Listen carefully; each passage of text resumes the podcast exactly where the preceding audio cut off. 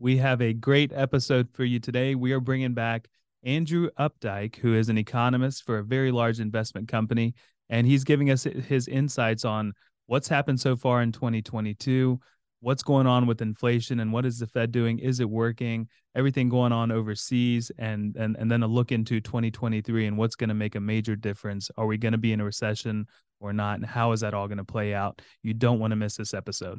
Yeah, we've done a number of episodes with Andrew, and he is somebody that we everybody tells us, "Hey, man, we love whenever he comes on because he gives us a very nice overview of the world in all essence, economically speaking." Um, by the way, we do have a blog written on this particular uh, episode, like we do each week. You go to our website to the blog page, it's right there. Uh, as well as uh, in the top right hand corner, there's a tab there that you can click on our schedule. And we would be glad to hop on and have a complimentary phone conversation with you uh, about any topic that you might have. But uh, obviously, we know that this might be a time where you're trying to think, maybe figure things out and trying to uh, decide how to make some decisions, and we're glad to be able to do that. But before we get into this episode, we have a very quick disclosure. That's right. The information contained in this podcast is intended to provide general information only and not to be considered individualized advice. Different types of investments carry different levels of risk. As always, please contact your financial professional for advice appropriate to your situation. Enjoy the show. Welcome to the Secure Your Retirement Podcast. This is the place where high achieving professionals come to gain confidence on how to successfully navigate their transition into and life during retirement. There's no such thing as a passive retirement plan. To have a successful financial future, your plan must be actively managed. Each week, we will bring you action plans and expert interviews that will help you gain insights, learn fresh perspectives, and finally experience peace of mind about your retirement. Here to help you achieve your dream retirement and live the life you deserve are your hosts, certified financial planners, Radon Stancil and Murs Tariq. Welcome, everyone, to our Secure Your Retirement podcast. We are very excited to have back with us our uh, economist Andrew Opdyke. That I, I claim you, Andrew, as your hours, and so uh, the, uh, so we appreciate very much you coming back on to uh, to chat with us today. So thank you. Absolutely. We got a lot to talk about. Very good. So, uh, this has been a pretty boring year so far. Um, you know, not a lot going on. So, I don't know if you've got any topics that you want to talk about or not, but uh, I'm sure people at home are thinking this has just been a simple, simple year, no big deal. Uh, what could you kind of give us some idea of like what's happened this year and uh, kind of where, where we are? Yeah, it's you know it's been a ride in the park. If your park is haunted and all the stuff's overgrown, and you've got yeah, it's been a it's been a heck of a year so far, and it's it's it's been a combination of factors. We've got everything from you know the Fed doing a complete complete about face on inflation. Going back a year ago, they said, hey, 2022 just don't expect a lot from us. It, you go back a year ago right now, and the Fed was saying maybe next year we're going to have to raise rates by a quarter of a percent. Now they're saying four plus percent. They have done a complete about shift on inflation. That was brought about by geopolitical events. We've got Russia and Ukraine, the ongoing crisis that's taking place out there, impacted energy prices, impacted food prices. And if you, you think about it, energy is so interconnected into so many things we do. It's part of the transportation, it's part of the production. There's very few industries that, that aren't being impacted by that. And then recently, we've got the elections, which is going to certainly, if nothing else, bring with it a, a big jump in emotion around what is taking place. And now, you know, the, the elections didn't know on election night what the results were. We're still, you know, a week later trying to figure out exactly who controls the House. Uh, the Senate is basically sort of determined. The Democrats at least didn't lose seats. They may get an extra one with the midterm elections. The House is looking like it's leaning towards the, the Republican side. But at the end of the day, here's the thing. As we get past the midterm elections, as we've gotten further along with Russia, Ukraine, as we've progressed throughout this year, it has become very clear inflation's the name of the game. What is the Fed going to do? When can they stop reacting to it? And, and I think that's going to remain the story through the holidays into next year. Fed is center stage. Uh, the floor is theirs. Now, can they navigate things?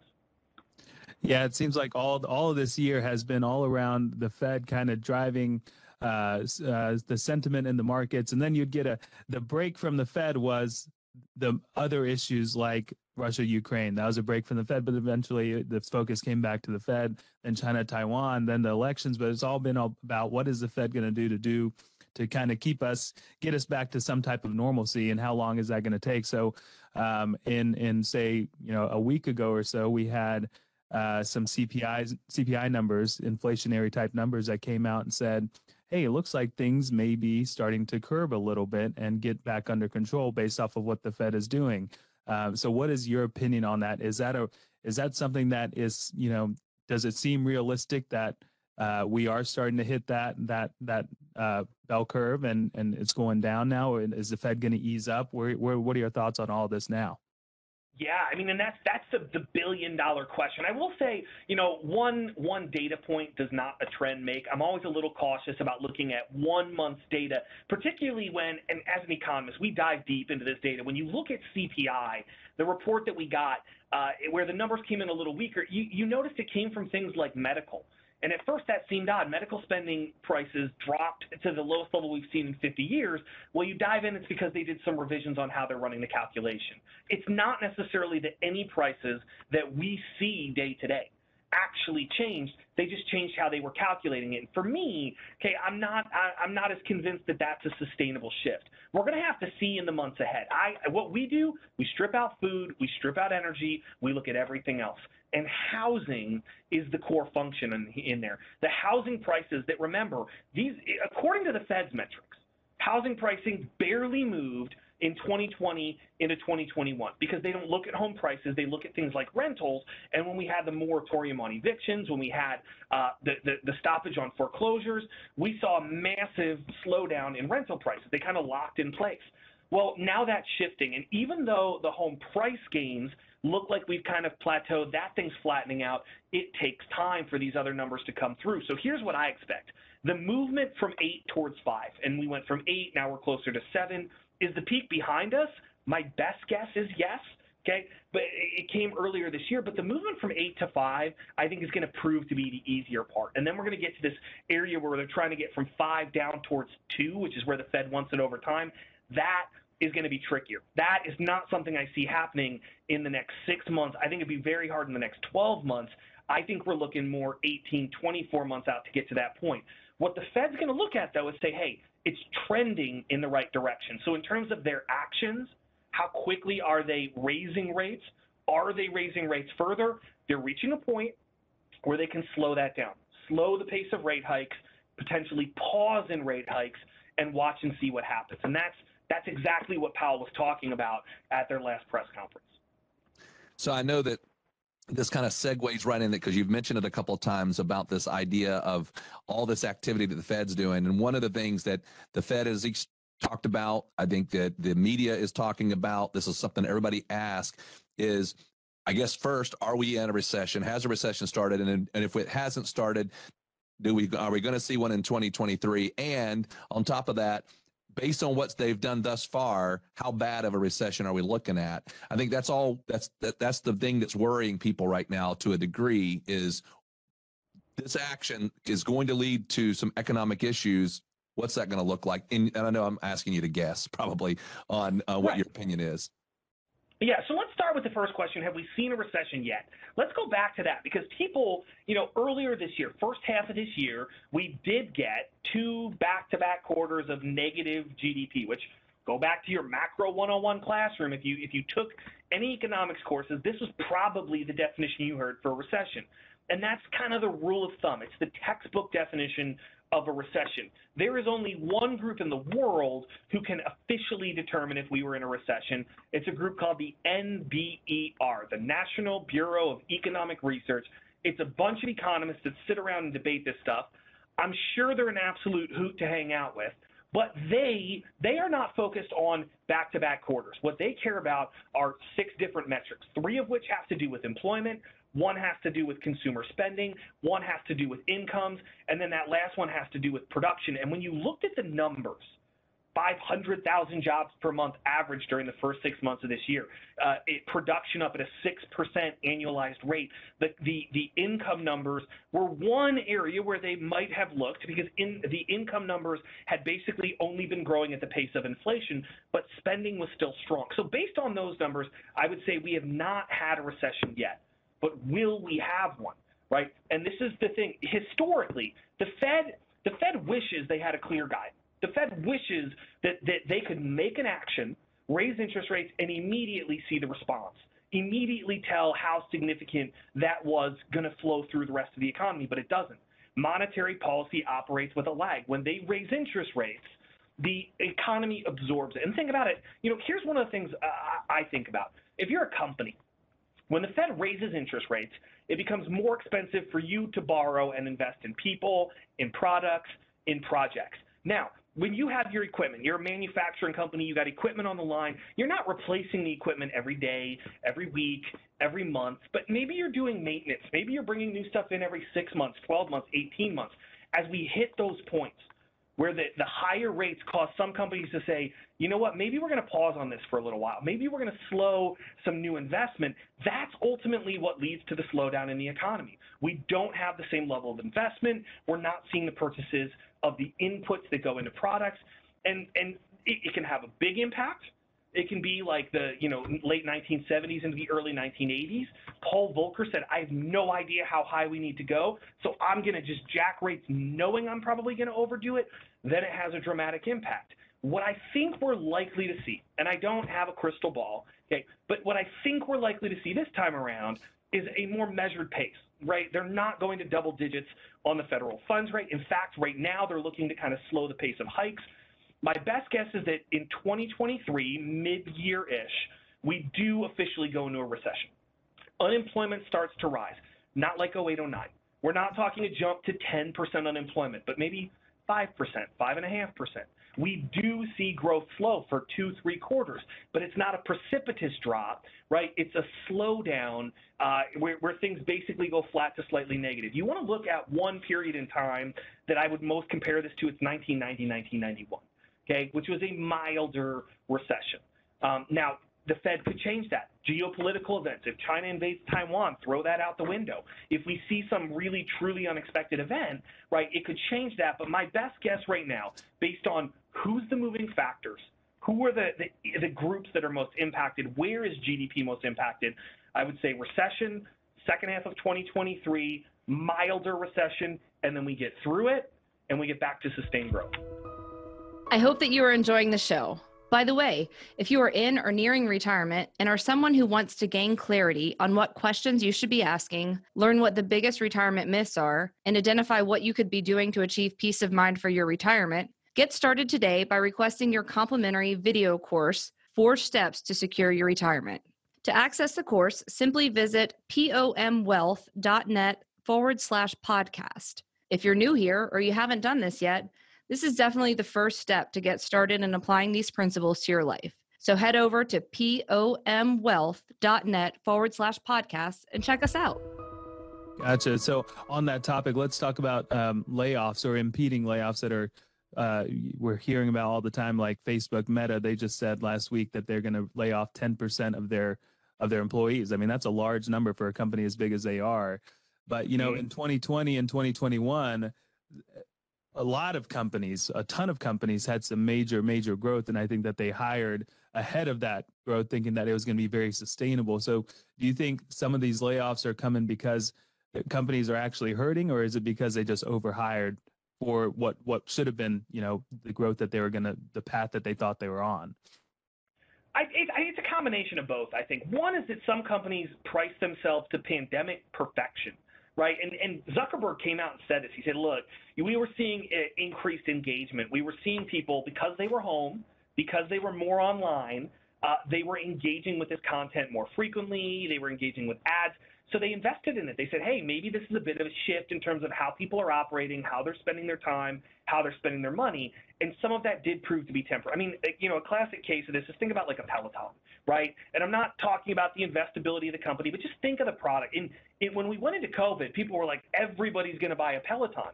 you couldn't go to the gym, so people are now they're home. They're going to work out from the house, and everybody's going to buy the subscription package. And this is starting a new regime on how we work out.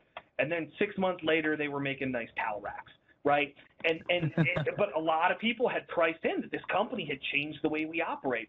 It, in the short term, that was one of the factors. And I do think companies, Amazon was a similar one. Amazon had to hire massively because when you couldn't go to the hardware store down at the corner, you needed them to bring things to you. So that increased uh, direction, that increased movement towards purchasing from them, it did necessitate in that short to intermediate term more people. Now we're seeing a shift from the good side back towards services, which from the tech side, you would think maybe they shouldn't be as impacted. They're more of a service based company. But think about if you've got a Facebook, if you've got um, you know a tech company that, that relies on advertising, it's one of the first things people pull back on in this environment, and that's where the, those companies are really getting hit. So there is a combination of they overhired for the environment they were in, they they priced in that movement happening for longer, and at the same time, now that things are shifting, there's a slowdown in demand. However, that demand is also still going other places. I'm seeing this when I'm on the road. Uh, I'm seeing it at the airports. I'm still seeing it at the hotels. I'm seeing it at the rental car centers. One of the big shifts I think you're going to see over the next six, nine months is that those companies that have had such a hard time getting employees back because they went to the tech companies, because they went to the Walmarts and the Amazons who needed delivery drivers, they're going to start to see a little bit of an easier time. The employment numbers, broadly speaking, are still rising. It's going to start to level off don't forget that just because the big name companies, the high flyers, they get a lot of media attention, when they start to cut back, that is being offset in some other areas. So you you touched on this uh, situation with uh, China and Taiwan earlier. Um, so I got a question. I mean, we've you know the the Russia Ukraine uh, situation's been going on for some time, way longer than probably anyone anticipated it for it to go on. And you know, from we there was issues. Obviously, it created issues, but it's kind of like from the rest of the world's perspective, everybody's just kind of still moving forward with this whole situation. Do you feel that the scenario, if China did invade Taiwan, that that's a different type of deal than the Ukraine Russia deal? I do think it would be a different feel. I think um, when you consider, let's think about Russia Ukraine for a minute. How many, you know, what percentage of revenues for U.S. based companies, how much of our imports or our exports are tied to Russia Ukraine? And, and the answer is it's very small. Um, generally speaking, they represent a very, very small fraction of total revenue, total exposures internationally. Taiwan is so centrally critical for manufacturing on the semiconductor side. It is the we, we keep moving towards a more tech-driven world, and and semiconductors are at the core of it. So there are more companies with a greater reliance on the production of a place like Taiwan, that they will, I believe, if China does look to invade, uh, they would act swifter, they would act more aggressively, and uh, it, it, would be a, a greater global response among the major developed markets. Russia Ukraine was going to impact energy, it was going to impact fertilizer, but there's other ways you can get that. The semiconductors, which have been an issue already for the last year, year and a half, right, uh, two years, we're trying to, to resolve some of that. If you look around the United States, I was just the other week um, in, in Ohio and in Columbus. They're building a brand new, I think it's a $20 billion facility, but it takes years to get that in place. So in the meantime, that central component to the most profitable, largest growing industry in the United States, technology, it has a major artery that goes through Taiwan. And, and so we Notice this with Biden. Whatever the election results, whether it was Biden, whether it was Trump two years ago, whatever happened in the midterms, you are not hearing anybody, anybody in Washington say, maybe we should ease up on what we're doing with China. Maybe we should ease up on restrictions. Maybe we should ease up on, on some of the diplomacy stuff. No, everybody says this is critical. This is core in a way that Russia Ukraine was not. I mean, do I wish Russia Ukraine was already resolved? Absolutely. I wish that, that we, we got a peaceful ending to that, but China Taiwan would be more economically impactful. So we'll see how all that plays out, and I think it's we'll, we'll it'll take some time to figure it all out. Uh, so I've got a, a, little end of year best guess for you, and just maybe you could say just talk about the S and P 500. You know, with with um, with the CPI getting everyone excited, uh, midterms historically are you know pretty decent in these years. Um, and then we've got about a month and a half roughly left in the markets. uh, and sentiments going up in the markets. Uh, where do you think things go from here? I know it's a short period of time. Um, do we stay somewhat range bound, or do we does it kind of break through positively? Yeah, so here's what I'm expecting, not just through the remainder of this year, but I think this is going to be a central theme of 2023 is is bear market rallies. I think you know we can get events. We can get the midterm election. It's finally behind us. Maybe that eases some concerns. We get a, a CPI number tomorrow morning, um, or at least when we're recording. The, the producer price index is going to be coming out. Uh, and that one is another inflation check people are going to be looking at. We may get better news on Russia Ukraine. We may get a number on the GDP, but I don't think any of that can overcome what's happening with inflation. So as we see, right, it, it's not going to overcome the Fed. We may get bounces on sentiment, but as the Fed keeps moving higher, they've got a meeting in December, they've got their meetings to start next year. That's going to be the reality check. I expect volatility is going to be here. I'm not expecting a huge deviation sustaining in either direction, up or down. I think we're largely going to be range bound until the Fed's job is done. And when it's done, when the Fed is done, when they, they can start looking at cutting and cutting for the right reason because inflation is in check, then I think we can start start some more sustained growth moving higher. But until then, um, I, I think it's going to be a bit of a wild ride. So buckle up. I mean, here's the thing: we we don't know exactly when it's going to happen. Nobody knows exactly what's going to happen. Nobody knows what is that rate that the Fed needs to get to in order to appropriately control inflation. If anybody who's listening to this knows it, please give me a call and also call Jerome Powell. He would love to know what that number is. Um, but there's just too much unpredictability. I think right now your patience will be rewarded. If, if in a year, two years, three years, Okay, I can't tell you exactly where things are going to be in, in six months, 12 months, but if I had to make a guess today on whether markets are higher or lower in two years, I would say I bet the markets are higher. And in three years, and in five years, and in 10 years, that's been a relative, especially over a 10 year time horizon, it's been a very self safe bet historically. Why? Because we progress and we, we continue to come up with new innovations. Times like this, where the turbulence is there, there's difficulty with energy, we're going to find new ways to produce. We're going to find new ways to create fertilizers to help with with uh, you know some of the supply chain issues. We will take the difficulty and and we'll make lemonade out of lemons. But right now we're squeezing the lemonades and we got some cuts on our hand and it's not you know the most enjoyable process. But we will progress. How long it takes, time will tell. Well, we like to always uh, close uh, out these discussions with you, Andrew, on a positive note. So, if you had to think about 2023, uh, while it's been a uh, a lot of things here to deal with. Uh, has there has there been positives on this, and and maybe a positive for what you you anticipate for next year? Yeah, I mean, I think the be- the best news for 2023 is that while the Fed is kind of still moving, it's not going to be as wild as it was this year, right? The Fed going from zero percent interest rates to over four, which is their expectation by the time that we end this year. They're not going to go four percent next year. So I think a lot of uh, the negativity, a lot of the fear has been priced in. We might not see a huge surge higher, but I don't think it's going to be, it's certainly not like the first half of this year, barring some major thing that happens, let's say, with that China Taiwan, but I think that's a low likelihood event. So hopefully we start to see a little bit of easing. We know we're closer to those, those clouds parting and the lights coming through.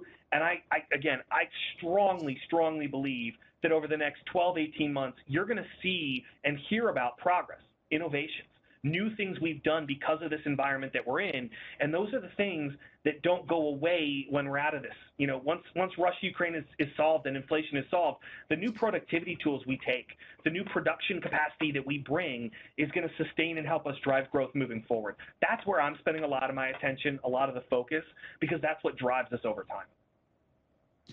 I think that all sounds great. So Andrew, thank you so much for coming on today. We know you are a very busy person, spreading your knowledge, and and and you're on the road giving talks all the time and and talking about your opinions on things. So we appreciate you taking some time out of your busy schedule to come in and uh, hang out with us for 20 minutes or so and, and talk to our listeners and give them pers- some pers- some re- really really good perspective. So thanks a lot.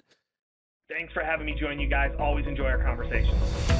All right, everyone, that wraps up today's episode of the Secure Your Retirement podcast. If you found value in today's episode, we would love nothing more than for you to head on over to iTunes and give us a five star rating and a review. Be sure to take a screenshot of the review before you submit it, and we'll send you a special gift our book, Get Off the Retirement Roller Coaster. Just email morgan at pomwealth.net with a screenshot of the review to get your gift. Also, be sure to subscribe so you get notified of new episodes as they're released every week. And finally, please share our podcast with your favorite social network so more of your friends and family can benefit from this information. Always remember, you've worked hard to get where you are, and now you deserve to have a retirement that works hard for you.